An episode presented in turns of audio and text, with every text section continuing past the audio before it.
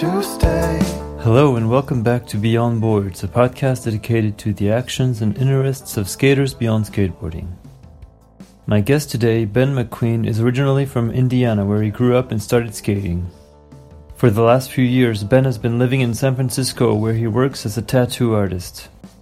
He just released a book called Let It Kill You, focused on the many links between skateboarding and tattooing. For this project, Ben went and interviewed legendary people from both worlds, such as Eric Dressen, Cheyenne Sawyer, Tyler Bledsoe, or Nathan Costeco, to name a few. This is just volume one of a book series, and I look very much forward to seeing who Ben interviews next. So here's my conversation with Ben McQueen. I hope you'll enjoy it.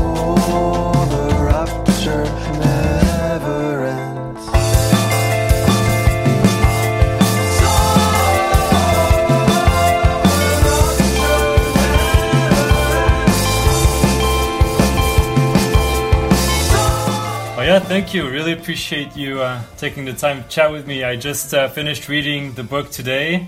Amazing. Yeah, yeah, yeah. So it's uh, fresh in my mind. So that's really amazing. So yeah, first of all, congrats on that book. That was really interesting and um, and beautiful looking. Like the pictures, the everything. It, it was really well made. Even though I, unfortunately I, I didn't get the the physical book. I, I read it on the PDF, but it was already pretty sick. So I'll definitely order one at some point. And uh, yeah, and I'm really looking forward to the next ones. But but before we get into all that, yeah, I, usually start my interviews with just the guests introducing themselves and telling me how they found, you know, skateboarding and so yeah, I know that you grew up in Indiana, right? Is that is that where you started skating?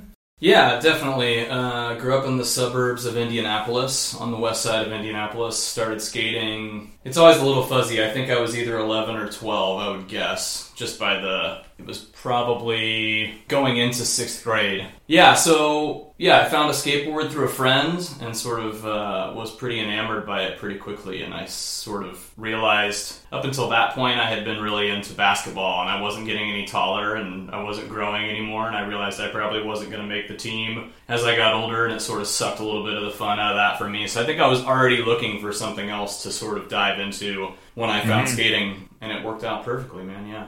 And how did you? What was like the kind of uh, pivotal moment? Did you see someone skate? Did you have? Uh, did your brother skate? Like, what? What was kind of your introduction to it? No, you know, honestly, it was mostly peers of mine at school. I think when you come out of elementary school into junior high, you're sort of like there's multiple schools that are lumped together. So there were kids that I had never met. You know, up until that point, I had only been around the kids that went to the same elementary school that I did. So when I got to junior high, there were all these other kids that were into other things, and it was I sort of started seeing skateboarders in the school. But you know, mm-hmm. To be honest, I when I got into skateboarding, I hadn't even seen any videos or you know magazines or anything at that point. You know, it just felt pretty interesting. I guess I just got into it sheerly for that reason alone. And then, of course, as I got into it and the more I started skating, the more those things sort of presented themselves to me. So it just became cooler and cooler. I just kept finding new videos, new magazines, learning new tricks, meeting new people. Uh, so it was just continuing to uh, unravel for me in a really exciting way. Yeah, yeah, yeah. And so, were you ever sponsored, or did you ever like aspire to get sponsored? Maybe turn pro one day. I'm sure you daydreamt about it, like every skater. But was that ever kind of something you considered seriously, or did you, did it always just remain a, a fun hobby? And, and Yeah, totally. else? I mean, when you're a kid, I think you just want to go. I don't think any kid gets into sports without daydreaming about playing in the NFL or the NBA or you know playing at some professional level or something. So of course that was always fun to consider. You know, it wasn't until I got older that skating sort of started becoming frustrating. You know, when you can't land a trick or your friends are improving at a more rapid pace than you are or something that it be, can become a little more competitive in that way i suppose but i started skating and working at a skate shop you know about 20 minutes from my house just outside of indianapolis and you know we all sort of like rode for that shop in the way of like the kids that worked there got you know we kind of were pretty young to be working in a skate shop so we were sort of just getting like free product to work in lieu of paychecks, you know. So thinking back on it is probably super illegal, but we we were stoked, you know, like work all day, get some free t-shirts, get a new board, get some new shoes, whatever. Yeah.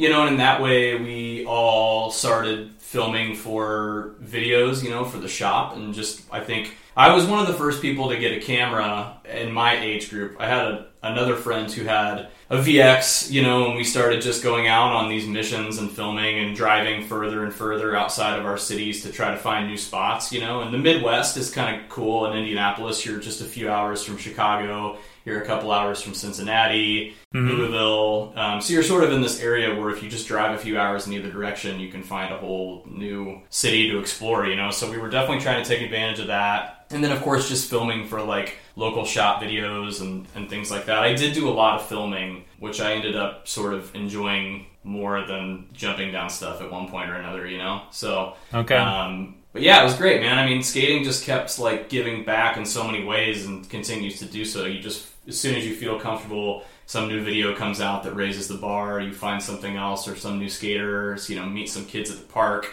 It's mm-hmm. great, man. Never ends, you know? Oh, for sure. Yeah.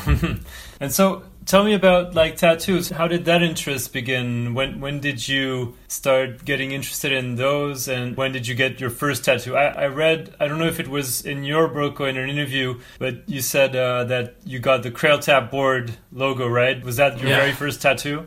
Yeah, so I just I as soon as I turned 18, I had pretty much made my mind up that I wanted to be tattooed. I think it just sort of fell under the umbrella of rebellious things that you can do when you reach a certain age or something. So I didn't smoke cigarettes or do anything like that, so I wasn't going to go buy a pack of cigarettes, but I did go get tattooed and I went straight to the shop. I think I did go to school that day. I was in my final year of high school, left school, and drove straight to the tattoo shop that I knew of, and uh, sort of walked in and, and didn't really. I guess it weirdly didn't dawn on me that I should have an idea going in there. Like the Crailtap board was like Oh, yeah. a very impulsive thing. Like the guy asked me what I wanted, and I was like, I don't know. I guess I thought maybe I would figure it out as I got here. When I got here, so I went back into my car to get my ID, and I had all my school stuff with me, and I had a Crailtap sticker on one of my folders or my you know whatever agenda or Yeah, yeah. something, and brought that in, and I was like, let's just do this, you know, because I think even though I knew nothing about tattooing or being tattooed, I knew that it felt like getting something that was going to have like a long-standing impact or like you know was pretty timeless as far as you know and up Yeah. until that point skateboarding was the only thing that i had found in my life that was really had stuck with me for so long so it made sense you know i wasn't bummed Sure. on the tattoo or anything but um, so i got that i think i paid like 50 bucks or something you know and then i just like hobbled out of the shop and you know didn't know how to take care of it or do anything at all went Oh, yeah. straight to the skate park, showed everybody. It was fun, man. And then I think it's something about that moment of getting that first tattoo, I knew pretty quickly that it was something that I wanted to try to continue doing. You know, there was some familiarity with the tattoo shop and the skate shop. Yeah. You know, they had some such similar atmospheres, you know, the mm-hmm. music that was playing, the people that were in there hanging out, you know, sometimes I think you feel a certain amount of judgment maybe as a skateboarder, you know, going to certain places or being around certain groups of people and it was just very similar to that where I didn't feel like I needed to fake it at all. I could just sort of be myself, which was which was great, you know. Yeah, yeah, yeah. So you got that first tattoo, and then tell me about maybe between that first tattoo and when you started considering doing it professionally. I'm sure there were there was uh, maybe a big time gap between all that. And I read that you did an apprenticeship. Uh, I'm not sure if it was in Chicago or maybe it was already in California. But uh, yeah, take me through maybe some of the steps. Yeah, so I mean, there was definitely a long. I mean, something about tattooing feels so overwhelming to consider doing that feels like there's just miles and miles and miles between, you know, finding tattooing and getting tattooed and actually considering doing it as a profession. So I moved to Chicago just as I got out of high school and uh, kept working in skate shops. I was going to film school. It just felt like the next transition thing. You know, I'd been filming for skate videos and stuff for so long. I always had a camera in my hand. It felt like an easy decision to try something like that, you know? Mm-hmm. So when I got to Chicago, I just kept getting tattooed. You know, I would just save up money and, and go to the tattoo shop and hang out. I just loved being in there. And I was in there one time, and I think it was like their shop manager person or something had either like quit on the spot or said that they were going to need to leave or put in their two weeks or something. Either way, I was in there getting tattooed, and the shop was having this discussion of like finding a new shop manager person okay. thinking, you know, I didn't really have anything going on. The skate shop wasn't really like, you know, I'd been working in skate shops for so long, it just sort of felt like a little redundant. I said, yo, I'll, I'll help out, you know? um, And uh, they sort of made me promise that I wasn't interested in learning how to tattoo because a lot of people will take that position in hopes that it will lead to an apprenticeship later down the road. Of course, And I yeah. said, no, no, no, you know, and I really didn't at that point. I don't think I had any interest in learning, again, because it just felt so daunting. But once I got in there and got comfortable, I mean, it's a really hard thing to be around and not want to do. I think skateboarding is that same way, where if you are hanging around a skate shop or around a lot of skateboarders, inevitably you're going to feel some sort of, you know, tractor beam pulling you in, so to speak, where you, there's something so infectious about skating and tattooing and these sort of counterculture things, music, whatever it is, that it just it sucks you in. You want to be a part of it, you know? Yeah, yeah, no, for sure. And um, so before you started tattooing yourself, did you draw at all? Did, were you like into arts, or were you like interested in making art, or or were you more interested in the culture of tattoos and not necessarily in the more artistic side of it? You know, I think I always was into drawing a bit, but never, you know, I used to get feedback from teachers and my parents and things like, "Oh, you're a great artist," you know, but I never really thought that, you know, anything would come of it, but I do remember being a kid and like just drawing in class, you know, I couldn't pay attention and I was just daydreaming about skating and I would pull out these like Ed Templeton ads and try to like redraw like toy machine graphics and stuff and being super drawn to, you know, skateboard imagery and, and trying to draw that. I can remember drawing tattoos on myself. But I mm-hmm. mean, I never, I guess I probably didn't consider it only because it what didn't feel like it was like a an avenue that anyone ever presented me with. You know, no, no teacher that I ever had would tell me that that was a good career choice. You know, no one was ever Yeah. like, yeah, you should pursue artwork or skateboarding or whatever. I mean, it just never crossed my mind. You know, so. I think mm-hmm. even though I had a little bit of a background in drawing, you know, I've taken art courses and things. I think you have to really like relearn to draw when you start tattooing because it's just such a different type of drawing. You're doing more tracing, Yeah. more meticulous, like you know, straight lines and perfect circles, and so I think you sort of forget that. You know, when you see people drawing, let's say you know, in, in TV shows or movies or something, they're typically sitting you know, across from someone in a coffee shop and they're just sketching someone's portrait, you know, as they're sitting across from them on a train or at a cafe or whatever. But you just don't draw like that for tattoos, you know, you really have to like be committed to each and every line. It's a different approach, you know, so I think Yeah. I had to sort of forget what I knew and sort of re figure out the fundamentals to get me to a place where I was drawing for tattooing, you know? Yeah, yeah, yeah. And so we'll we'll talk about the book eventually, but uh, I have a few questions about tattooing uh, that I want to ask you before. But uh, I just also just want to ask you about moving to San Francisco and why did you decide to go there, basically, and uh, what made you choose San Francisco and not LA or somewhere else? And uh, how long have you been out there at this point? Yeah, so I've been out here, I guess it's been in between three and four years now, but I had been coming to San Francisco a lot and, you know, doing what we call a guest spot. So I would just come for a week and tattoo with my friends and visit. And I think skateboard, both skateboarding and tattooing have such a rich history in San Francisco. You know, San Yeah. Francisco was already on my radar from years of watching skate videos and, you know, ads and magazines and everything else. Like that was sort of where, you know, those were the, the proving grounds of skateboarding, you know, like if you thought you were a good skateboarder and you could make it in San Francisco, you know, Yeah. then you were probably going to do all right. And I think the same can be said about tattooing. There's been such a rich history of tattooing in this city, and, and for both of those things, you know, like it was the perfect place for me to end up. So it was always on my mm-hmm. radar that I wanted to get here at some point. But, you know, looking down the barrel of paying the cost to live here was always a, a little bit, you know, daunting. It's very expensive, but Yeah. once you're here, I think people just have a way of figuring it out. You know, it just sort of it just sort of works. But I think for me, yeah, that was a huge part of it. Just waiting until I was in a financial position to be able to like justify coming out here and not having to, you know, live that life of 10 skateboarders in a house Yeah. sleeping on the floor and couches or something, you know, like I was like kind of past that point in my life. So, uh, I finally felt like I was in a good place to come here. And of course I didn't want to come out here and blow it, you know, I wanted to make sure that I was like on top of my game and that I was ready, you know, because I knew coming here meant something a lot different, you know, than anywhere Yeah. else I'd ever been. So, but I love it here, you know, it's just such a fun. I mean, I've been here for, yeah, like I said, in between three and four years, and I still, you know, go down to Embarcadero and skate and go to Pier 7 and Fort Miley and, you know, Yeah. I go shop at Target, you know, for like groceries and it's right next to Wallenberg. So I'll go Oh, yeah. there and just like stand at the top of the stairs and, you know, picture the crazy stuff that's happening yeah, there. And it's, as a skate nerd, it's like amazing city to live in for sure. Yeah, yeah, for sure. I, I guess in Europe, uh, the equivalent would be Barcelona, maybe, or. Yeah, totally. And so, yeah, uh, I just have a few kind of nerdy questions about tattooing before we get into the book. Yeah, let's do it.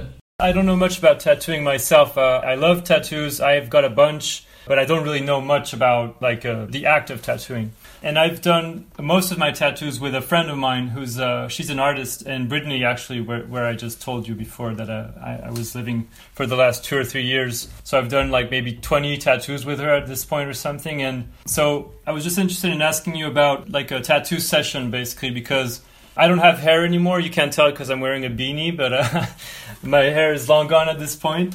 But I feel like going to do a tattoo is kind of between getting a haircut and going to therapy, sort of. Sure. The haircut because of like the physical touch and the smells and everything, and the therapy more for the discussion and uh, like I know I, I've done tattoos with this friend mostly, so we get into long talks about whatever you know. So so I feel like uh, we've developed a bond, and I'm sure I'll do other tattoos with other people, but uh, I really enjoy doing tattoos with her because I I like her style of tattooing, of course, but I also just enjoy spending time with her. You know, we we have a great conversations and. I was just curious to ask you about like how important do you feel like is this uh, process of uh, of a tattoo session? Yeah, I mean, it's huge. It's such a there's a certain ritual to it, you know, that becomes part of your process. And I think that having a process as an artist is is one of the most important things and and I think that's what ends up keeping your work looking similar and not only looking similar but feeling front to back similar on my end, you know. And so I think those rituals of the people coming in and picking the design or you know the conversations that we have leading up to me designing a tattoo for them or whatever the case may be i think it's equally important on my end as well as it is theirs you know and i think when i have customers that try to i don't know like overextend something you know like if they aren't hearing me or we're just not clicking it can derail the whole thing and i think that there's like Mm. You know that trust that you have like for example you know you say you get tattooed by this person all the time and you know i think at some point it becomes so easy because you know she knows what you want you know what she's going to do and it becomes you know you take all that like guessing out of it you know Yeah, i think yeah. when you when you meet someone for the first time you know whether they're a therapist or a barber or a tattooer or whatever you know you have to build that relationship and it takes time you know and i think it's asking for you know both people to be a certain amount of vulnerable you know and that doesn't always come easy to people. And uh, of course there are the you know i do tattoos every day right? So there are days where people come in and it's very transactional you know and they tell Yeah. me what they want and they don't want me to have any sort of opinion about it. I'm just the Okay. vessel to get them in the door get them tattooed and get them out the door and they pay me and they leave. And that's fine you know that's like at the end of the day like you know I sh- i'm not complaining. But then there are the people that you do develop these close relationships with you know and i've tattooed mm-hmm. people for years you know and i've tattooed their daughters and their sons and their wives and their husbands and everything you know and it's just it becomes there's a point where sometimes it almost feels funny asking them for money afterward you know because Yeah, i've yeah, yeah. developed such a such a genuine friendship and connection with these people but at the end of the day it's my job you know which Yeah. i think i feel so fortunate that i do have a job where i'm able to have such an impact on people in their lives and you know not only you know physically with getting the tattoo but emotionally sometimes you know Yeah. i've had some pretty he- heavy experiences giving tattoos so I'm um, sure, yeah. And it's interesting what you just mentioned about vulnerability. I think that's very true in the case of tattoos because you're, well, depending on where you're getting the tattoo, but you're putting yourself in a, like getting tattooed somewhere that is maybe sometimes intimate. Like, I don't know if it's on your rib cage or on, I don't know, your back, whatever. Or, and also it hurts. So it's not like going to get a haircut where you're not feeling a thing. So, you know, it's not like you're suffering during the process. Whereas I mean, yeah. tattooing is uh, very different in that regard. Yeah. I mean, it's much like skateboarding, you know, and I've talked about it in the book, and other people have talked about it as well. You know, it's just like you have to earn a tattoo, you know, like Yeah. you know, just like someone has to earn a trick, you know, like Yeah. how many times you've gone back and you've battled a trick for so long, and you know, broken bones, blown out knees, whatever, concussion, you know, anything. I mean, like just you have to earn it. You know, it's not a thing that that comes easily, and I think in that way it requires and sort of demands a certain type of person and a certain level of dedication and commitment to be able to you know to finish like a bodysuit, you know, or something. Yeah. You're covering yourself in tattoos. I mean, that's not easy, you know. And Yeah. I think that skateboarding and tattooing are, are very similar in that way, specifically, even just the amount of pain and stuff Yeah. that we deal with as as skateboarders and, and people that love tattoos. It, it's very similar in that way. Yeah, yeah, for sure. I've wondered about this myself, doing these tattoos for the last. Uh, I think the first tattoo I got was only five years ago, and um, part of the thing that I enjoy actually is uh, it's not that I enjoy the pain, but I feel like if I didn't feel any pain, like uh, for example, if the tattoo process was you go in there for 10, 10 minutes, you have a great tattoo, it doesn't hurt one bit. You go out and it's done. I don't feel like I would enjoy it as much. I feel like going through that pain and kind of deserving that tattoo in the end and having it on your body for the rest of your life. Uh, I feel like that's uh, a huge part of what I, what I enjoy about it. I mean, just yeah, I, you nailed it. I mean, just if it was, if it came easy, you know, like if skateboarding was like, you know, playing the Tony Hawk video games and it was that Yeah. easy, like, you know, and you made tricks more often than you fell or something, you know, it's that same thing where that's not what we want, you know, we want that like serotonin or dopamine explosion Yeah. that happens when we've accomplished something. And I think getting a tattoo is rewarding in that same way where you are done and you're finished and you've walked to your car and you're just like, man, that was tough, but like, look how cool this thing looks. Yeah, You know, I mean, exactly. That's, that's few things I think offer that, you know, and, and I've, you know, for me personally, I, it's, you know, it's just been skateboarding and tattooing that have ever sort of given me that same feeling, you know, and so, Mm-hmm. yeah, they're so similar in that way.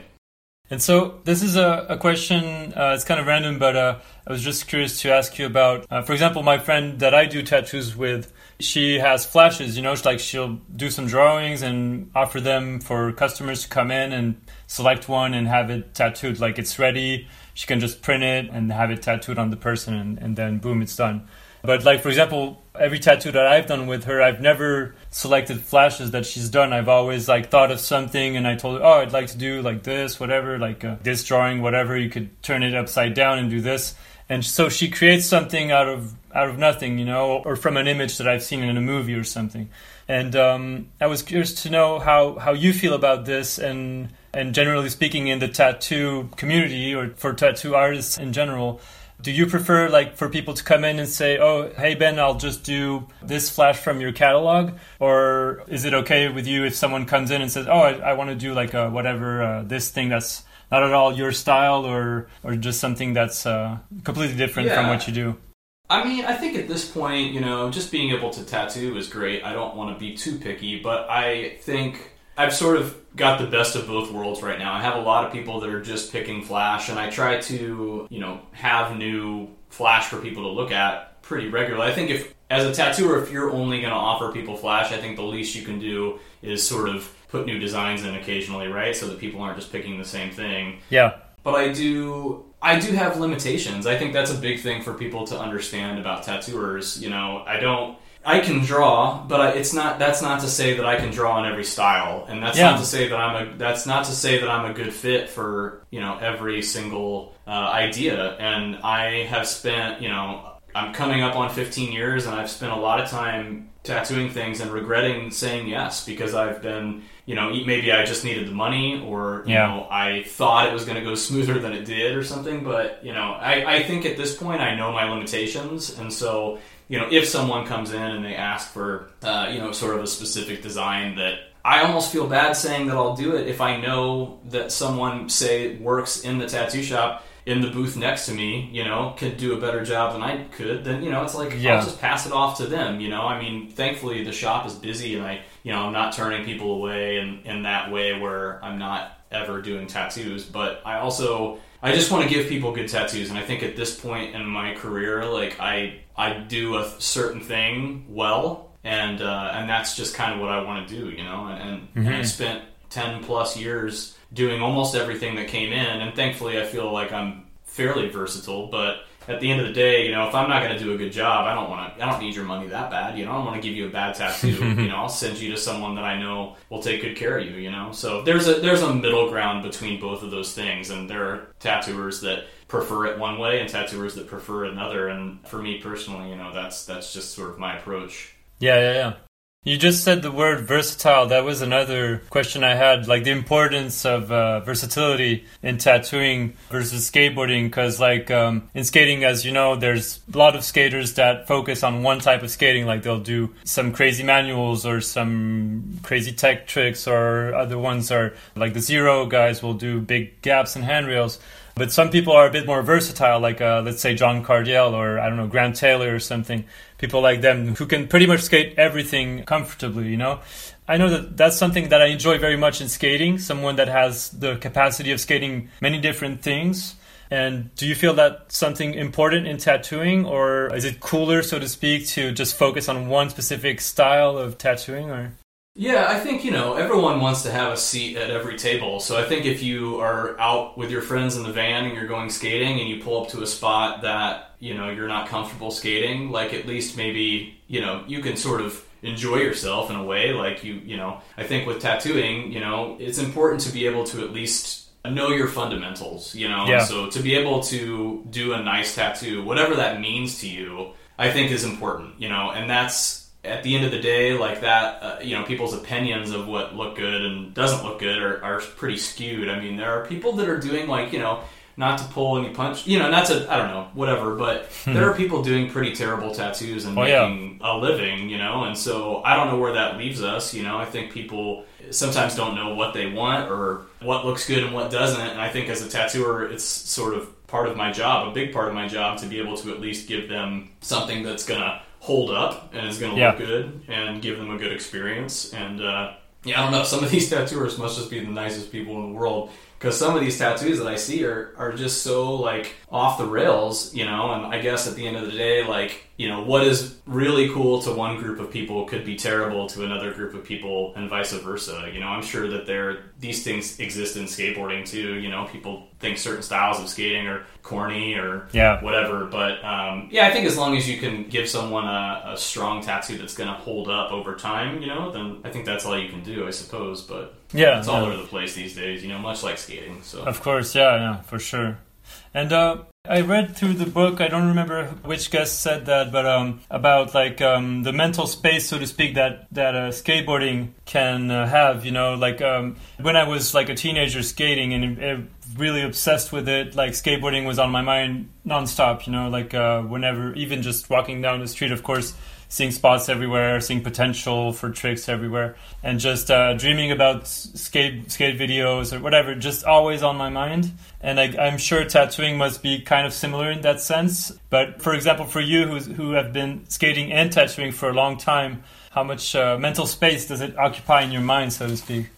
I'd like to say that I can turn it off, you know, but I don't know that we ever fully can. You know, I think Yeah. that we have sort of like set up camp in these worlds that we live in, you know, whether it's skateboarding or tattooing, and, and when there are two, it's even harder, right? You know, I'm Mhm. always seeing, I mean, even just seeing people's tattoos. I'm in line at the grocery store to check out, and someone Yeah. in front of me has a nice tattoo, and I want to ask who did it, or, Yeah. you know, Hmm. I think just those like day to day reminders, and uh, I mean, of course, with skating, as you know, it's like it's pretty hard to not be, you know, driving down the street and see a rail or something, and and picture a trick, or turn around and look at it, or you know, it's just Yeah. it's a thing that I I think it's a blessing and a curse sometimes. You know, I mean, there are certainly times where I, I think I wish. I feel a little obsessive, and you know, I'm constantly on eBay looking for old boards or Yeah, whatever. I, you know, just it's it's not only like something that I love doing, but it's also a huge chunk of my personality. You know, like I Yeah. It's just who I am, and I think as skateboarders, you know, that's just whether people continue to skate or not. You know, like at some point, it's just been everything to you and it's made you who you are now as an adult like without Yeah. skating i don't know that we would have had the same music tastes or you know style fashion wise or whatever it looks like you know i think these things really end up determining the person that we come out the other end living, Yeah. you know Yeah, yeah, yeah, absolutely. And uh, so this is a bit random as well, but uh, I saw that in the book and I, I didn't know about that, so I just wanted to ask you about it. Someone said that um, he used expired needles to tattoo and I think you replied to the guests like, "Oh, those are the best" or something like that. And I was just wondering why is that? Like, I I didn't know that at all, and and what what makes expired needles uh, better somehow. I think I was trying to come across as being funny, probably, but I think that was Andrew Allen who was just sort of probably taking a dig at the fact that he never really had like great equipment, you know. So Oh, okay, okay. I think we, I think the needle expiration date thing is funny. I think every tattooer like. I don't know the, the science behind when a needle expires or anything. I just know that as tattooers, we always go through our drawers and say, "Holy crap, these needles expired, you know, ten years ago or something, and we're still using them and they're fine or something." So um, I don't know that there's any uh, legitimacy to needles being better when they're expired. I just think it was Okay. probably a joke, but yeah, I don't want to start spreading misinformation. Yeah, yeah, yeah. No, for sure. Yeah. But uh, wh- why do they have an expiration date at all? Like, uh, what what? I mean, I think they're sterilized and sealed, you know, and I think with any sterilization process, I'm sure that they have to legitimately put an expiration date on there or something. I don't know. You know what I mean? Okay, okay. That's I don't I don't begin to understand that world of, of who makes those rules. okay. This is kind of my last nerdy question before we get into the book, but uh, I just read in the last interview of the book with uh, Chad uh, Koeplinger. I'm not sure too sure how to say his Yeah. last name.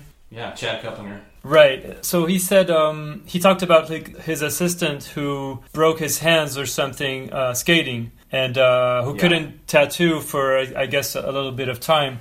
Is that something that you're concerned with as a professional tattoo artist today? Like, do you are you kind of afraid of falling on your hands or stuff like that? Because I'm sure, like, if if you have a bad bell and if you sprain your uh, how do you say your wrist or something, maybe you won't be able to tattoo as well, or maybe it will hurt a lot. Uh, so so yeah, are you very cautious with that or?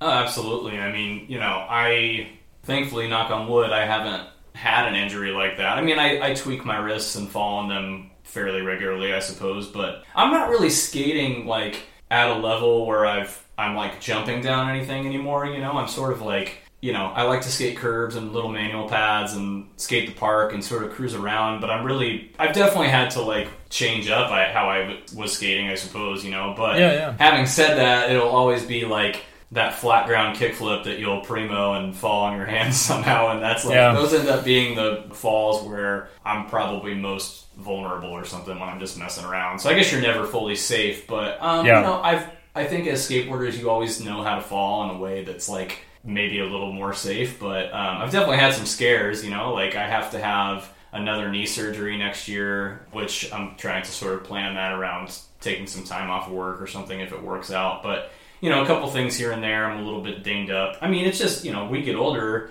You know, Yeah. like you said, you're 35. I'm 34. I mean, skating just is pretty unforgiving. You know, in so many ways. Like I usually go to the park or go skate until I have that big fall, and that's just Yeah. when I'm done. You know, at this point. But but yeah, I mean, I, I try to pay attention to it for sure. I definitely don't want to be out of work. You know. Yeah, yeah, yeah.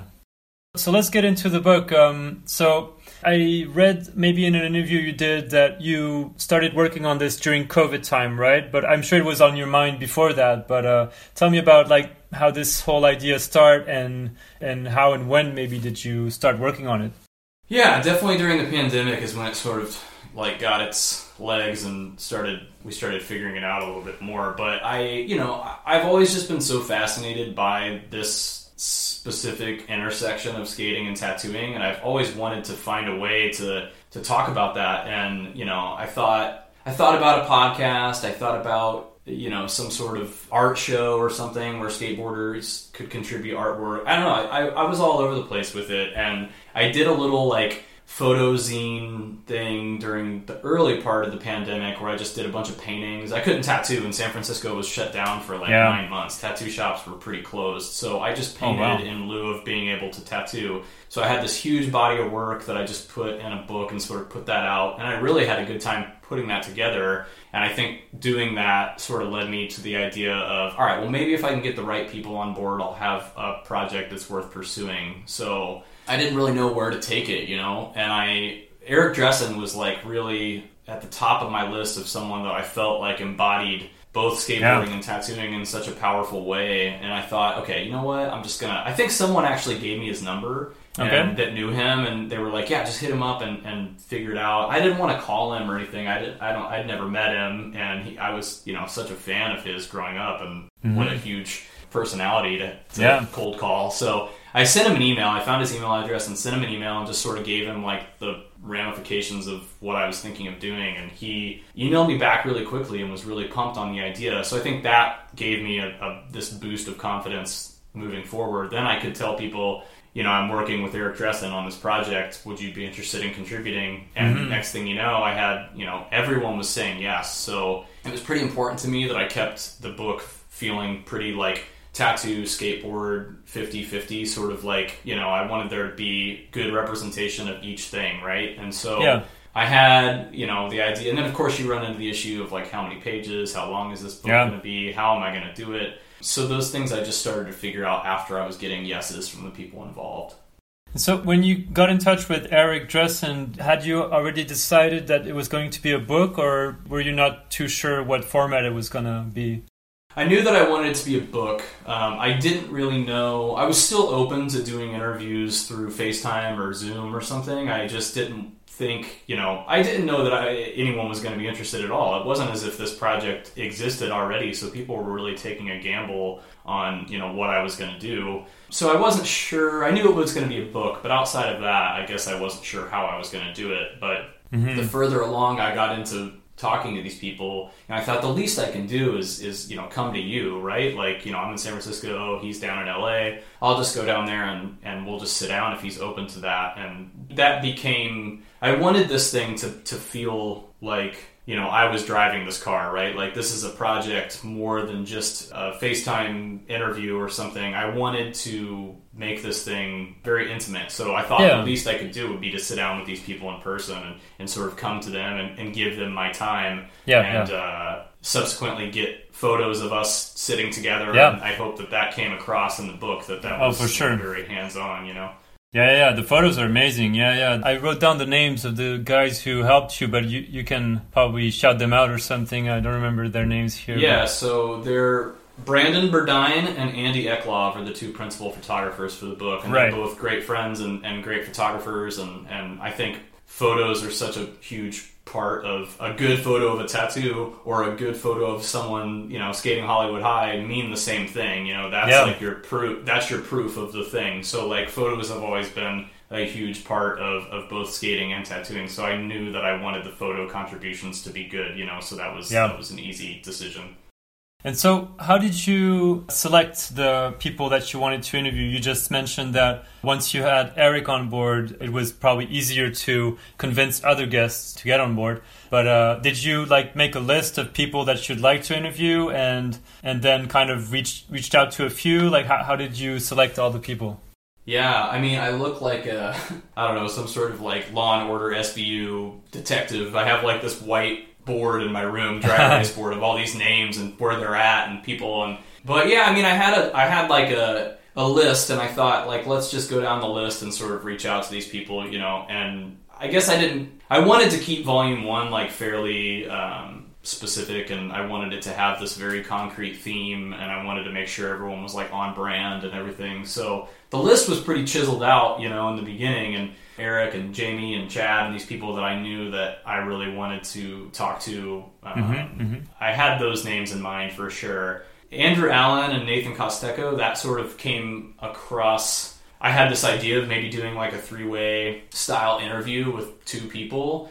Um, Cheyenne Sawyer is a, a dear friend of mine, and I've known him through tattooing for quite a while. And I knew that Tyler Bledsoe had started sort of learning to tattoo from him and, and started tattooing and working for Cheyenne. And I had met Nathan a couple of times, and I knew him and Andrew were really close. And I, I didn't know Andrew, but I was like, okay, I have these like two interviews that I could do with a couple of people that Yeah. sort of you know it was i love like the juxtaposition of like an old senior tattooer and a young tattooer and flip the script with skating and you know cheyenne found tattooing through skating and you know skateboarding sort of led tyler to tattooing and so it was Yeah, really this yeah. yin and yang thing that worked out really well and sort of a similar thing with Nate and Andrew. So um, yeah, I thought that that was a different approach, and, and I liked the idea of being able to have conversations with two people throughout the book like that. And I, I those are some of my favorite ones. So Yeah, yeah, those were really. I mean, all of them were sick, but uh, but these ones especially, yeah, for sure.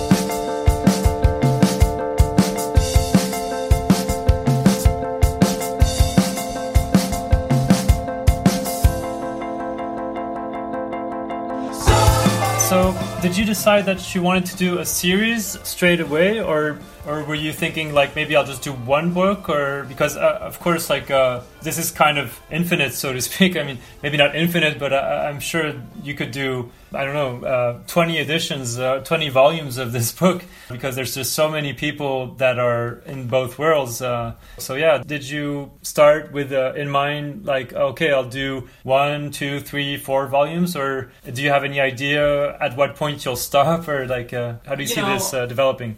I didn't want to get greedy or anything, you know. I didn't want to. And this first book, like it being such a success, I guess if I can say that, I feel like the book is out and we've gotten a lot of like positive feedback, and we've it's been going really well. I think in the beginning, like you know, tattooers and skateboarders or creatives in general, like we're our biggest critics, you know. So I think we, I definitely didn't know if I even had anything that was gonna work, you know. Yeah, Like, yeah, this could have this could have been a total flop and nobody could have cared. I mean, I so in the beginning I definitely thought to just do a book, you know, and then eh, as I talked to these people, you know, every single person was like, "Oh man, you know you got to talk to this person or that Yeah. person or like let me give you this guy's number or, you know, this person's number or whatever." And it just sort of like snowballed into a bigger thing. And uh, everyone that I talked to had, you know, not only like high praise for what I was doing, which kept me like motivated and and you know feeling like I had something good on my hands. Like Yeah. it was just constantly like more content, you know, with people telling me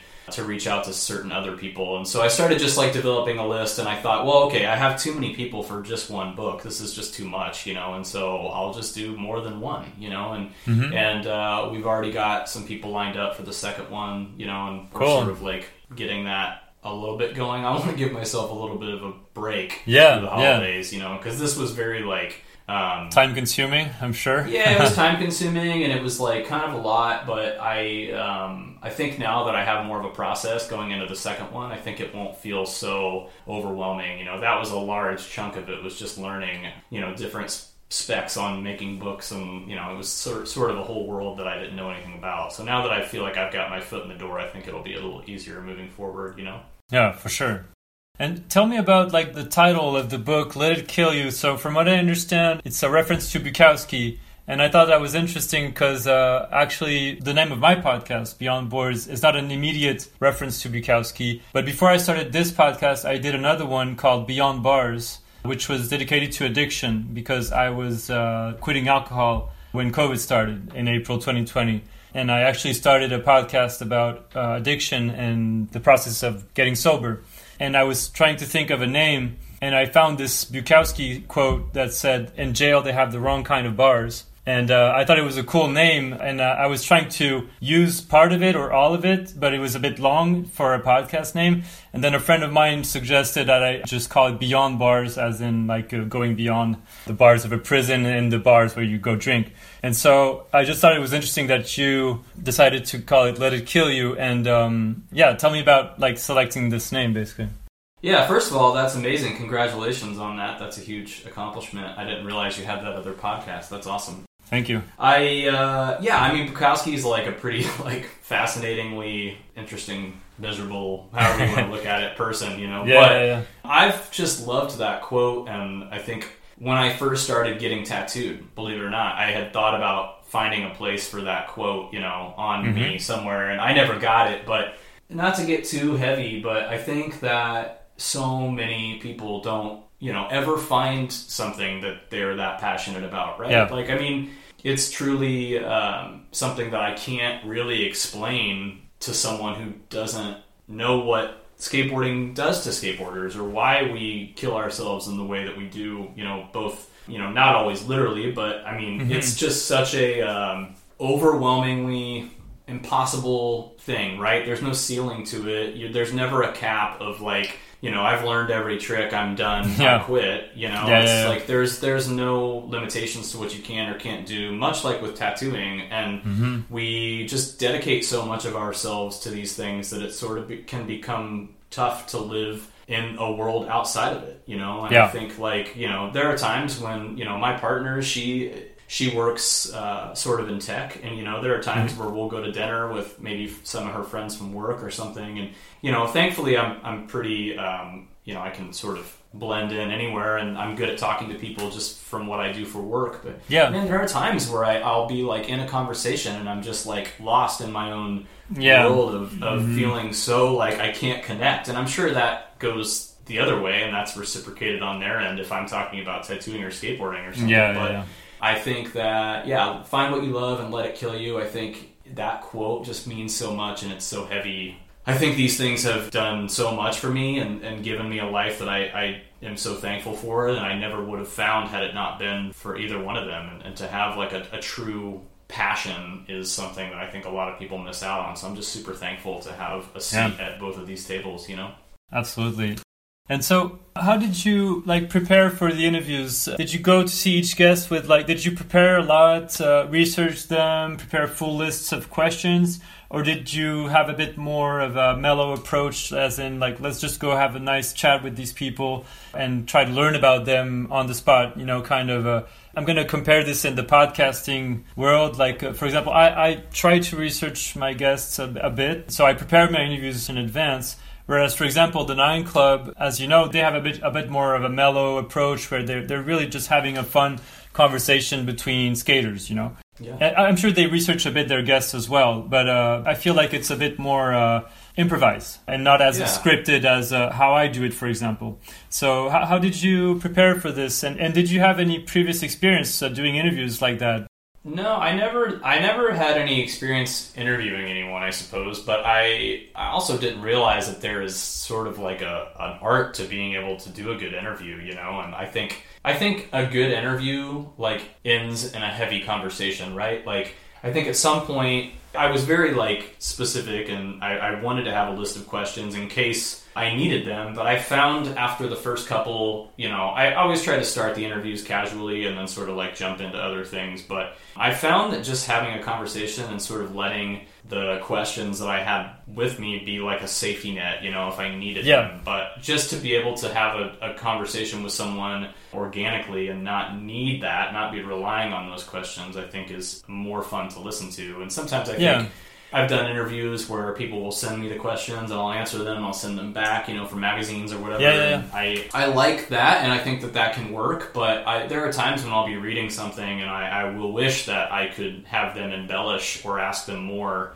about their answer, you know. And Yeah. I think that if you're left with a cliffhanger or something, it's just kind of drives you crazy. So I found that I had the questions if I needed them, but I also didn't need them often. Okay. And I think the most important thing for me was, you know, I mean, how many interviews has Jamie Thomas done? You know, and I just didn't want the interview to be, uh, you know, so where did you grow up? And you know, Yeah. I asked him those questions because I think they make a good introductory thing to an interview. But I didn't want, I didn't want to ask him about the leap of faith or like, you Yeah, know, like yeah. the stuff he's been asked a million times. So Sure. I felt like just having like a one-off conversation between he and I was gonna end in a different result from maybe all the previous interviews that he has done. So No, absolutely. It's a it's a fine line between an interview and a conversation. I mean, like just like we're doing right now, it's a bit of both, I guess.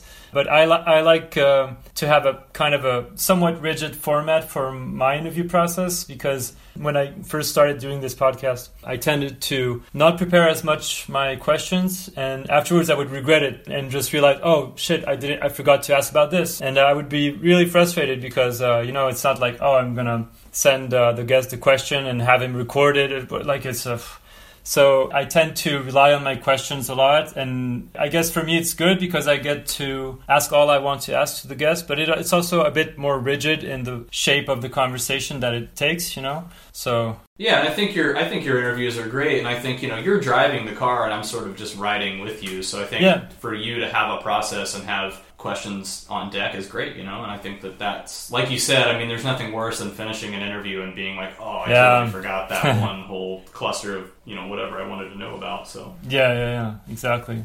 And so you talked about the second volume. As you said, you're going to take a break, I'm sure, and uh, have a bit of a break after doing uh, releasing the book and finishing it. And and you just did a bunch of uh, premieres or release parties in uh, New York and San Francisco. I think you're doing one in Portland, maybe this weekend or very soon. And Yeah. uh, yeah, tell me about before we get into volume two. Like, tell me about like the the feedback you've gotten from people so far. Yeah, so we the first party we did was down in Los Angeles at Marriage Skate Shop. Right. and that was probably the most stressful one just because it was like i think you know again it's like i was worried maybe no one would show up or it wasn't going to be a success or something i had a lot riding on it in the way of you know just wanting people to, to be there to experience that with me and man it was crazy there were so many people there and just people that i've really looked up to and got to meet a lot of skateboarders that i'd never met and um, i was just pretty like blown away and overwhelmed by the support and everything. I, I think having get, getting that one out of the way and, and having that one completed, I think gave me a sense of, of relief. And that way, uh, I went back to Indianapolis to like sort of my hometown skate shop minus and uh, Nick Hullab, who owns that shop, is a dear friend of mine. I've known him for years and so that felt a little less pressure just because I knew, you know, I had lived in Indianapolis my whole life and, you know, I knew so many people there that it was a different thing, right? Like I wasn't so worried about people showing up. I felt like I was pretty sure it would be successful and it was great. And then, uh, then we continued on to New York City and we did one with James at Labor and Uh-huh. that was huge for me. I mean, that's been one of my favorite skate shops forever and to be able to host it there was really humbling and, and it was great it was a success and it went really well and then kind of came home and worked for this week and then yeah we go up to portland to cal's pharmacy and we're going to sort of do uh, another party with tyler bledsoe is going to be there Yeah. tattooing and like showing artwork and sort of like this perfect you know hybrid party thing between the book and, and his his career so far. So I'm really looking forward to that one. And then we haven't done one in San Francisco yet. I may do some sort of like pop up thing here around the holidays and, and maybe do something. I haven't fully decided on that yet, but I'm Okay. just the thought of planning more stuff feels like really overwhelming. So Yeah, yeah, yeah. And so, what about volume two? When will you start? Uh, have you started working on it already, or is it something you're gonna start working on maybe early next year, or what? Like, uh, what are the next uh, steps for this uh, next volume? Um, s I've started in the sense that I've started a list of people that I am ready to, to talk to and sort of like figure out a way to maybe do like if a couple people are in LA, maybe I try to line the interviews up to do them both while I'm down there at the same time and make a make a more of a routine out of this moving forward. But so I've sort of started to map it out in my head, but I haven't really taken any steps as far as like really sitting down with anyone or anything. I, I think I want to give myself, like I said, through the beginning of the year to sort of relax and enjoy the holidays Yeah. with my family and prepare for the next one. And yeah, so I haven't started it in, in any tangible way, I suppose. It's more like in my head right now, but Okay. I'm ready. Yeah, cool. And uh, I- I'm sure you can't really tell me who's going to be in it or who who you've planned to uh, interview, but uh, yeah, I was wondering if maybe aside from the people that you will eventually interview for this uh, second volume, who are are some people maybe in the skateboarding and tattooing worlds that you would love to interview? Who who are like uh, some of your dream guests? You know, I uh, man, there are so many people. I think that at some point it would be interesting to sort of open this up to more than just tattooing and sort of you know skateboarders and their passions and and sort of like you know different creative outlets. Whether Yeah. it's writing or photography or you know film or tattooing or something, I think we have like a sort of a this sandbox of a platform. But I mean, there are tons of people that I don't know have a ton to do with tattooing specifically, but I mean, if I could sit down with, you know, Ed Templeton or Martin Yeah. Gonzales or Greg Hunt or Jason Lee, or uh, I know uh, one of my favorite interviews you've done was with Scott Bourne, and I thought, Oh, yeah. you know, Scott's such an interesting person, and, you know, I think he's such a legend in skateboarding, and his writing is incredible. And so there are people like that that I would love to talk to, and Scott's pretty heavily tattooed, and he was sort Yeah. of getting very unique tattoos for that time. You know, he was Yeah. of thinking outside of the box of maybe what were on the walls of tattoo shops. And he just seems like a really interesting guy, and I've been a huge fan of his for a long time. So there's Yeah. a list of tons of people. I just want to make sure that each book has a theme and doesn't go off the rails too far, and we sort of keep it very like you know. I, I only want to put things out if I feel like I have good content. You know, like I'm sure Yeah. you feel the same way about this podcast. You know, and and making sure that you're not just putting things out for the sake of putting them out. You have Yeah. something to offer. Um, so Sure. yeah, we'll see. Exciting, yeah. I look forward to the following ones for sure. So we're gonna wrap this up pretty soon, but um, I just wanted to ask something that I didn't ask you before. It was kind of the impact of Instagram on skateboarding versus tattooing. I can only really uh, talk about skateboarding, but um, Instagram has definitely had a huge, huge influence on how skateboarding is perceived, and and uh, I think you touched on this in the book uh, with Andrew Allen actually, who said uh, it's not necessarily just Instagram, but like um, there's just so so much uh, content out there, and like he, from what I remember, he said he didn't watch too many skate videos because it would kind of bum him out, you know, like to see the level of uh, the kids nowadays and stuff. So it would kind of he would lose his motivation to go skate if he watched too much of what's coming out and everything. And I was just wondering how you feel about that with tattooing. Do you feel like uh, maybe having so many tattoo artists that share their photos and everything, did it kind of affect profoundly how people approach tattoos and how tattoo artists uh, present their work? Yeah, I mean, it's this is like a huge topic of conversation, obviously nowadays, Yeah. and, and rightfully so. I mean, it's changed the game for sure. I mean, it's like I think more than anything, you know, of course it waters it down a little bit, but it's sort of I don't know. Sometimes I think it can give people like a false sense of you know accomplishment or something. Even like you're not. There seems to be less like genuine constructive criticism in tattooing now, and it's like you know no one's going on people's Instagram pages and, and seeing a tattoo that they've done and, and saying like this doesn't look right, that doesn't look right, this is wrong, you know, what are you doing? Like it's just created this like built-in fan club for every tattooer to think that they have it figured out front to back, and I think that that can be pretty damaging to to young Yeah. people, and you know it gives people, like I said, this sort of false sense of uh, you know, I've got it figured out. What do I need you for? You know, and, and it used to be, you know, in, in a similar way, skateboarding is the same way, where you know, much, so much of tattooing has been passed down, you know, orally from person to person, Yeah. from you know, mentor to apprentice, and it was very uh, tight knit. There wasn't a lot of information sharing for a long time. You know, to get information, you know, you were sort of required to go and be tattooed by these people who knew that thing, and that was how you were going to get it. Or maybe you were fortunate enough to know someone who knew someone or whatever. So I think more than anything, you know, it's just it's created this like I don't know, like this this young generation of tattooing that is sort of like they've never really had to pay their dues. Sort of, I guess, Yeah. is probably the easiest way to do it. You can sort of get in and start doing the one style or one thing and uh, do that to death, you know, and your people are going to support you for that, and you're just going to continue offering that. People are going to line up and ask for it, and you're just going to have this immediate response that you're not having to work for really in any way. You're just getting constant good positive feedback, and uh, I don't know. I think that creates like a pretty weird environment long term for tattooing as a whole, you know. But I, you know, again, I, I think it's great that that tattooing is is become so inclusive in some ways, but in other ways it can be pretty pretty tough for the people who have been here for longer. I think you know. Yeah, yeah, yeah. So I have a few friends' questions uh, for you that I'll share with you in a second. But I usually finish with uh, the same question, which is uh, what's like the most valuable lesson that you feel you've learned from skateboarding? And in your case, I guess you could extend that to tattooing, maybe. So yeah, does anything come to mind? I mean, it's it's uh, hard to answer just one thing.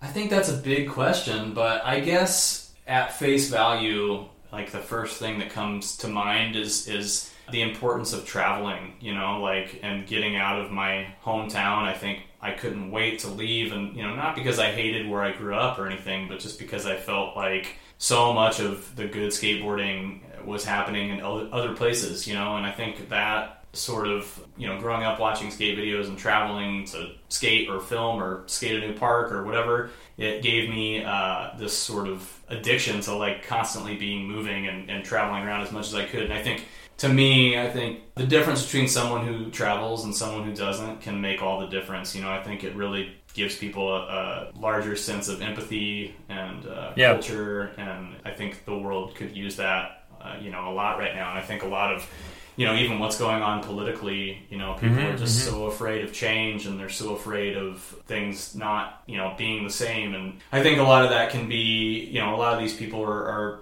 maybe that fear is coming out of places where people have never left and they don't know, you know, Mhm. because they've never seen it. And I think I'm thankful to skateboarding and tattooing for uh, instilling the importance of traveling in me. I guess that would probably be my answer. Yeah, that's perfect. Yeah.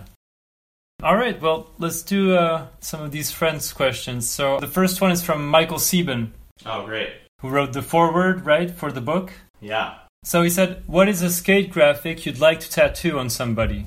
Oh, that's great. Yeah. Um, well, I have never gotten to do that Santa Cruz screaming hand graphic, and I think that thing is so cool, and I think it embodies so much of what it- takes to do a good tattoo. Visually, it's so loud. I Yeah. think it looks super tough. I would love to do that. I haven't tattooed it. I just finally tattooed that. Uh, you know that Powell like skull ripper. Oh, yeah. thing. Um, finally, I'd been wanting to do that for years, and it's funny. The guy who got that is uh, a friend of mine, and he he had mentioned wanting to get that Santa Cruz screaming hand as well. He's an old skateboarder, and I, I said, please let me know because I really want to do it. So hopefully. I'll get to, to post that one up on the internet at some point, but that I would have to say that that's a, that's such a cool one. I mean, gosh, Yeah. there's so many like old graphics, like man, that's tough. But uh, yeah, so, so many of those graphics from the the 80s just are already ready to go. They make such cool. They would make such cool tattoos, you know. So, but yeah, I would say that one for sure. Cool. Yeah, that's a really good one for sure. Uh, and he said, on the flip side, what is a skate graphic that, that you would really not want to tattoo on someone? Man, um, jeez, a skate graphic I wouldn't want to tattoo. I don't know, man. I mean, I guess like I'm trying to think of something. Some of the some graphics make for great tattoos. On the other hand, some graphics make for terrible tattoos. Like sometimes people come in and they want logos and they're very graphic designy and they're very like perfectly symmetrical. So like let's say like the Element logo would Oh, yeah. probably be a nightmare to tattoo because it would be you know perfectly straight parallel lines and a perfect circle or something. So I guess any sort of like any sort of graphic that might be created in that way, like a very graphic design approach, might be kind of tough. I don't know. And then there- there's some of that old Dogtown stuff that's really crazy and busy. That would be tough to tattoo as well. But uh, Mhm. yeah, I think any sort of like I said, graphic design looking logo, I'd probably pass on. You know, okay. All right, this, this next one is from uh, Eric, Eric Dressen, great. first guest from the book. So he said, How did it feel to finally get your new book in your hands after all the hard work you put into it? Oh man, another big question. It was overwhelming, you know, like it was very like it was such an ambiguous thing most of the time, you know, because it was so just this idea until we had like a physical book, it wasn't it still felt like it was like in our brains sort of. We had of course like PDFs and things mocked up, but to hold the book and to open it and flip it and feel the pages was Oh, was yeah. huge. And I, man, I'll never forget. Eric showed up at the party in LA, and he walked in, and I obviously went up to him and said hey, and gave him a hug and thanked him. And you know, he was so like what he had to say about holding the book and flipping through it was meant so much to me. It was huge. I mean, the fact that I got to do a book with Eric Dressen is like, I Yeah. mean, who am I? You know what I mean? Like it's so overwhelming still to think. But uh, his feedback was huge, and he was really sort of, I think, impressed. And that's really what I wanted out of it was for people to not, not like they were expecting some flimsy, terrible book or anything, but to be able to over deliver in that way, you know, was was huge. And so Yeah. um, I think that there's no way I wouldn't do a second one because I'm just going to chase that high again. You know, it was pretty pretty fun Yeah. to get to, to live it and feel it and see people you know experience it. And I'm getting messages now as we speak. People are starting to receive their books in the mail, and I just got a message from someone the other day that they had decided that they were you know, gonna go get tattooed, and they hadn't been tattooed in years, and they were an old skateboarder, and the fact that, that that's even happening, you know, based on something I did was huge. And Yeah. it was such a such a fun thing to read, you know. Yeah, that's really awesome. uh, okay, this next one. Uh, so you probably don't know this guy. He's his name is uh, Yuri Korotun. He's a, a Ukrainian skater. Awesome. I just did an interview with him a few weeks ago. I'm gonna release it a little bit before yours. But uh, he's a really talented skater from uh, near um, uh, Kiev, and uh, he relocated to Germany, and he's giving like skate classes to young refugees from Ukraine over there. So, anyways, he's a very big tattoo fan himself. I don't know if, he actually tattoos other people, but he's got a bunch of tattoos and he obviously loves them. And so I, I just asked him if he wanted to share a question with you. And so basically, his question is um, he said, How strongly does the tattoo environment, meaning people in the industry, affect your life? Who are more true friends, people from the skateboarding scene or people from the tattoo scene? Yeah, that's a good question. I uh, I think for me personally, like you know, I, I love skateboarding, but at the end of the day, tattooing is what I do for a job, you know. So I think that more of my social circles revolve around tattooing at this point in my life. But I think that I have a really healthy balance because I thankfully I tattoo so many skateboarders. You know, that's such a huge part of my clientele, which is awesome. I mean, I love tattooing to begin with, but if I can give someone a tattoo and talk about you know a, a recent video part that came out or you know something like that Yeah, yeah, that's yeah. like at the end of the day there's nothing more i could ask for to be able to talk about skateboarding and, and to be giving a tattoo but yeah i would say because i tattoo for a living i, I probably my social circle probably revolves around tattooing a bit more than skating at this point in my life but uh, Mhm. you know i just spend more time in a tattoo shop than a skate shop so Okay, let's see. This one is from. So, this guy, he's an interesting guy from France. His name is Edouard Depaz. He's a tattoo artist and a skater. He skates for a European brand called Rave Skateboards. I think he's a bit younger than us, probably like uh, in his late 20s or something. I'm actually going to get a tattoo with him very soon. amazing I like his uh, his style of tattooing. I've never done tattoos with him, but uh, and so I told him about uh, interviewing you, and he didn't know about the book, and he said it was a rad project, so he wanted to share a question. amazing So he said, "How much did skateboarding inspire you in tattooing?" And then the following question is, "Why do you think that the bridge between skateboarding and tattooing is that strong? Other subcultures don't seem to be this tied up together." All right. Oh man, those are good questions. Um, I think that I guess you know the the first thing that comes to mind is like you don't go skating and try a trick once and then quit, right? Like you have to battle for that and you have to learn that and you have to perfect it. And let's say, you know, I, I don't know, we'll just use a kickflip as an example. Like you learn to kickflip when you're a kid and you land a couple of kickflips and it's like the highlight of your life. You, you know, whether, uh, but that doesn't mean you're landing kickflips every time. So I think you become obsessed with perfecting that thing and, uh, you know, being able to snap your fingers and do a kickflip that's when you can kickflip, right? It's not that you've landed kickflips, but that you can do them on command or whatever. Yeah, you yeah, know, yeah. You need Consistently. to be able to to perfect your skateboarding, and that is like a fundamental building block. You know, I don't think anyone learns how to frontside flip until they can kickflip. Yeah. You know, and people don't learn how to switch flip until they can. Kick. I'm sure, you know, hey, Yeah. there could be some people out there, but I think that sort of uh, mindset really uh, is applicable in tattooing. You know, like just because I've done one nice tattoo doesn't mean that I'm the best tattooer ever. You know, I mean, people do nice tattoos on a fluke all the time. You know, there are people, you know, that have the perfect setting and the perfect setup and everything goes smoothly and the tattoo comes out looking great. But you're only as good as the last tattoo that you've done, right? So like you got to mm-hmm. be able to perform at that level constantly. And so I think you know becoming obsessed with perfecting things through skateboarding has sort of rolled over into tattooing and that in that same way. So Yeah, yeah, yeah. um, you'll have to remind me of the second part of the question. It was about the bridge between skating and tattooing. Yeah, right? like why do you think that this bridge is so strong? Because the other subcultures uh, don't seem that tied up together.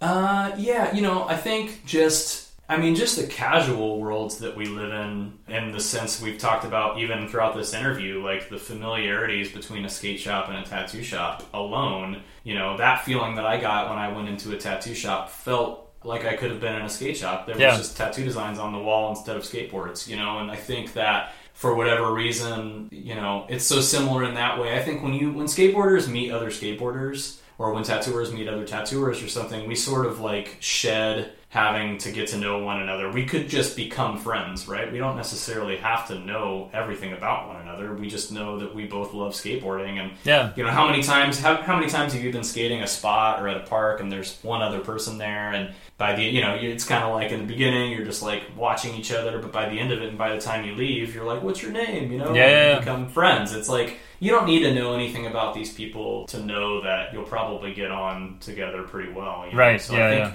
It's that unspoken weird bond between tattooing and skateboarding that I think is you don't Yeah. find that many other places, you know. So Yeah, the very strong communities for sure. Okay, let's see. This one is an audio one, and I don't think he says his name, so I'll just have you listen to it. I'll tell you who it is afterwards. okay, So, um, question.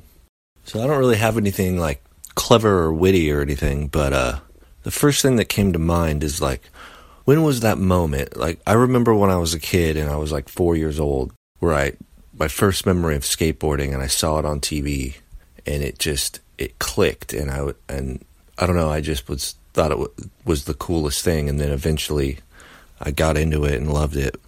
When did you go? Yeah, tattooing is the f- coolest fucking thing ever, and I want to do that because it's kind of a random thing. It's not like, oh, I want to pick up a pencil and draw or something. It's like, yeah, I want to mark someone and cause someone pain for the rest, you know. So when, what was it that made your brain click to get into tattooing? yeah, that's another great question. Who was that one from? That's uh, Jason Adams.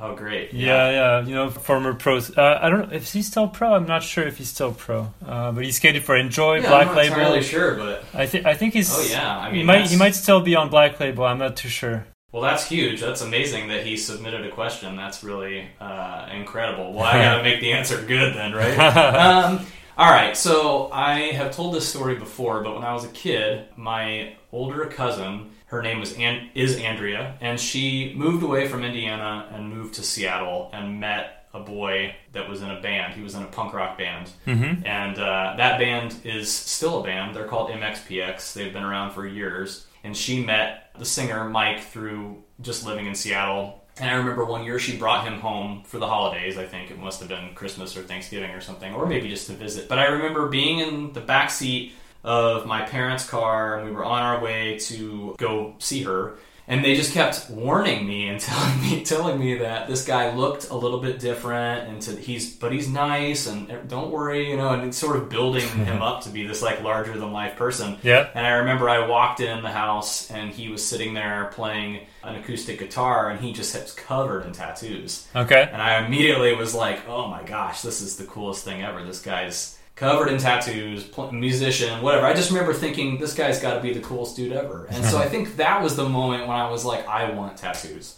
Okay. And uh, I was pretty young, you know, I was probably 10 or, or younger. But I don't think I really seriously considered feeling like I could do tattoos until I, until I started working in a shop. You know, I think, if anything, when I started getting tattooed when I was older, it made me feel like it was less attainable. Because I don't know if you've watched people tattoo you, but it seems like it's probably pretty tough to do, you know? So my confidence level was pretty low. Yeah. Um, and I think even I think even when I started learning, started my apprenticeship, I was still pretty like certain that I wasn't going to be able to pull it off at some point, you know, or maybe I wasn't going to be good. But um, but yeah, I think when I when I met him when I was young, I remember that moment and being like, that dude is cool. And I'm going to get as many tattoos as that guy, and you know, so that was probably my first moment of thinking maybe I wanted to be interested in that later down the road, you know. hmm Uh, okay, I have just a few last ones. This one is from Ryan Townley. Yeah, yeah. I don't know if you two know each other. I don't know. Maybe you tattooed him. We do. I haven't tattooed him, but we just met in LA um, and hung out a couple of times. I met him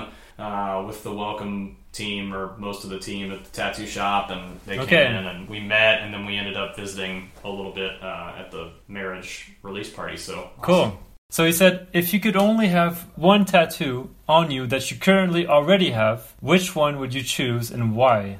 Oh boy. Well, it's a tough one. Unfortunately, I think people have this misconception that tattooers are like covered in the best tattoos ever, and like you know, Oh, yeah. they always think that like we are very picky about who we go to. But I have a lot of really bad tattoos, and I think in the beginning you're just more interested in like quantity over quality. You just want to Yeah. cover yourself as fast as you can. So I mean, I guess it would just be fun to to keep that initial Crailtap skateboard. To be honest, you know, I think that that like that tattoo started everything for me and Yeah, sort yeah. of solidified how much I loved skateboarding at that point and still continue to love skateboarding and, and it's been my most talked about tattoo through all of these interviews and stuff that I've done. So I guess I would keep the Crailtap board. Now it's right on my forearm, so you know everyone could see it, and I think it means a lot to me, and you know whatever. So that would be the board, I would, the tattoo. I would keep the Crailtap board. cool. Yeah, very good answer. Okay, two last ones. Let's do this. This one is uh, an audio one again. Okay. Hey Ben, this is Ross. I got a couple questions for you, man. I hear you talking about Indiana, Indianapolis. I've never heard of it, man. Is that in Canada? That's my first question. Second question is tell me the story of the craziest cover up anyone ever asked you to do in Indianapolis. All right.